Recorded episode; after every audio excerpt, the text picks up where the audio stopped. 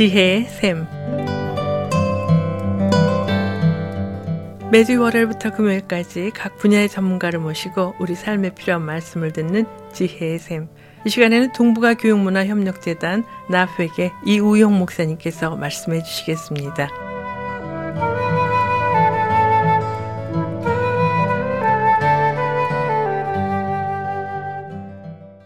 안녕하세요. 이우영 목사입니다. 이 시간에는 통일의 꿈이라는 제목으로 말씀을 나누고자 합니다.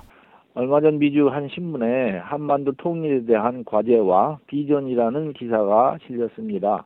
통일은 남북의 모든 민족이 이루어지길 희망하는 그런 민족의 비전이라고 저는 생각합니다. 여러 전문가들과 학자들의 의견을 모아서 기사화하고 있는데요. 내용을 요약해보면 평화 통일을 위해서는 제재보다는 대화를 통한 신뢰 구축이 중요하다고 합니다. 경제 제재는 징벌적인 성격이 강화해서 부당한 도발적 행동에 대해서 억지력을 발휘할 것으로 예상하지만 결과는 반대로 대화의 단절만 초래하였다는 주장이지요.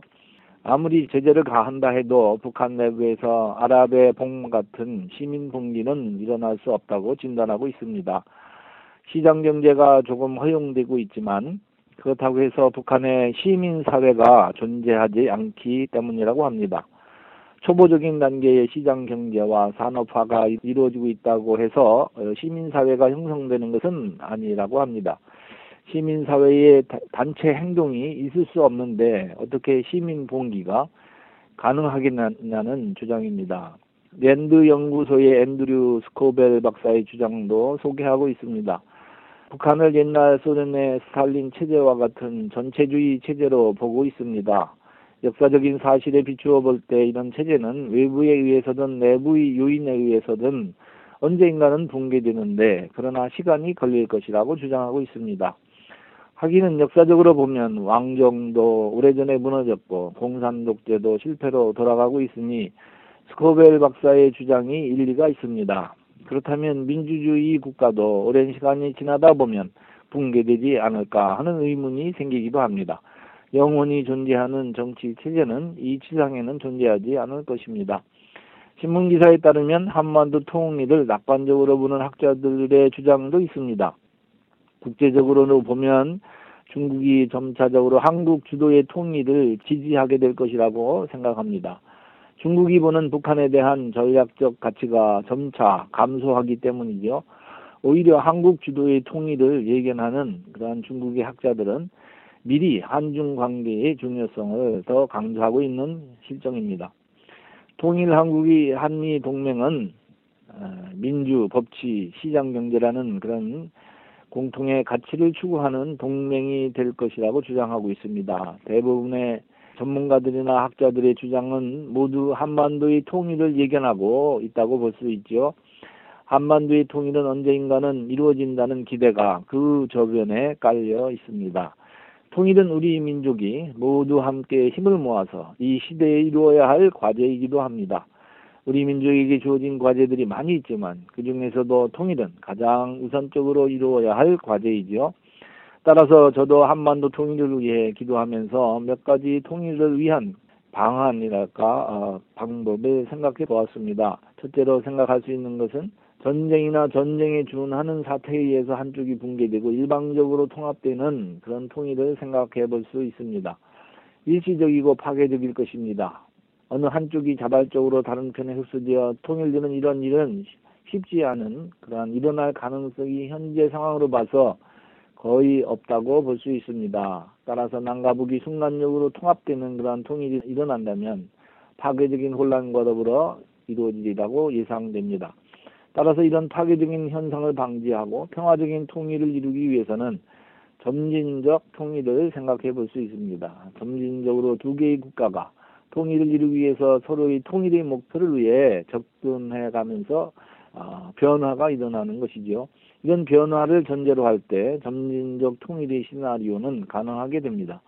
이런 시나리오가 어떻게 가능할까를 살펴보기 위해서 우선 한반도의 현재 상황을 좀 알아보아야 합니다. 분단된 한반도는 민주주의 국가와 공산주의 국가가 서로 대치하고 있습니다. 완전히 상반되는 정치 체제가 작은 한반도 안에 존재하고 있다는 것이죠. 거기에다 더 위험한 것은 대화와 평화의 그러한 길이 아니라 반대로 서로 비난하고 적대적인 상태로 가고 있다는 것입니다. 점진적인 접근에 의한 통일도 쉽지 않을 것 같습니다. 이런 상황으로 볼 때 어느 한쪽도 변화를 수용하려고 하지 않을 것입니다. 독립된 국가 간의 평화를 유지하려면 첫째로 서로의 용, 영토를 침략하지 않겠다는 약속과 내정을 간섭하지 않겠다는 상호 간의 존중하는 협약이 있어야 합니다. 그런데 한반도의 상황은 불행하게도 그렇지를 못합니다. 그러니까 현재 상태로 봐서는 남과 북이 독립된 국가로서 평화를 유지하기도 쉽지 않은 상황입니다. 이대로 상태가 악화되면 평화로운 통일이 아니라 파괴적인 통합되는 통일로 나갈 가능성이 높아집니다.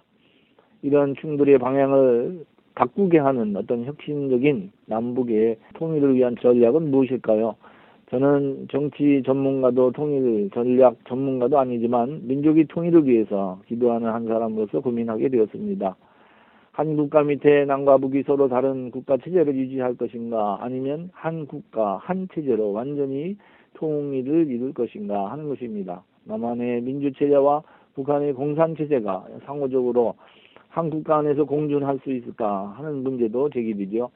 남과 북이 남북 연방국가로 만드는 것도 지금 상황으로 봐서는 현실적으로 쉽지 않다는 생각이 듭니다. 그렇다면 무슨 근거로 사람들은 통일이 가능하다고 말하는 것일까요?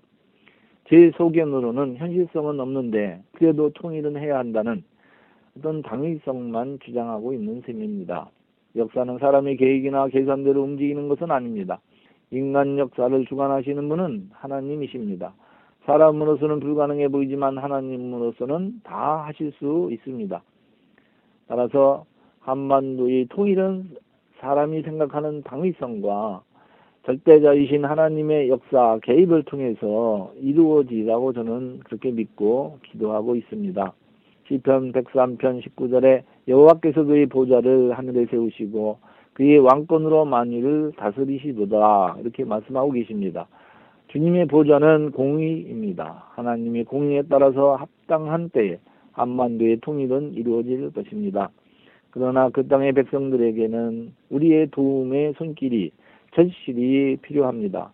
통일을 가만히 기다릴 것이 아니라 기다리는 동안 우리는 그들에게 주님의 축복의 손길이 되었으면 합니다. 감사합니다. 지금까지 동북아 교육문화협력재단 나프에게 이우영 목사님께서 말씀해 주셨습니다.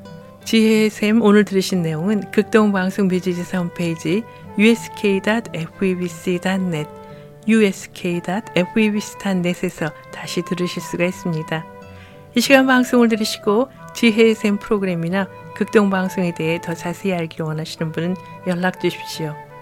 전화와 지역번호 562 448-1782 지역번호 562-448-1782로 연락 주시거나 극동방송 뮤지사 이메일 주소 koreadept@febc.net koreadept@febc.net으로 문의하시면 자세히 안내해 드리겠습니다. 아름다운 음악과 기쁜 소식을 전하는 극동방송에서 보내드린 지혜의 샘 오늘 순서를 마치겠습니다.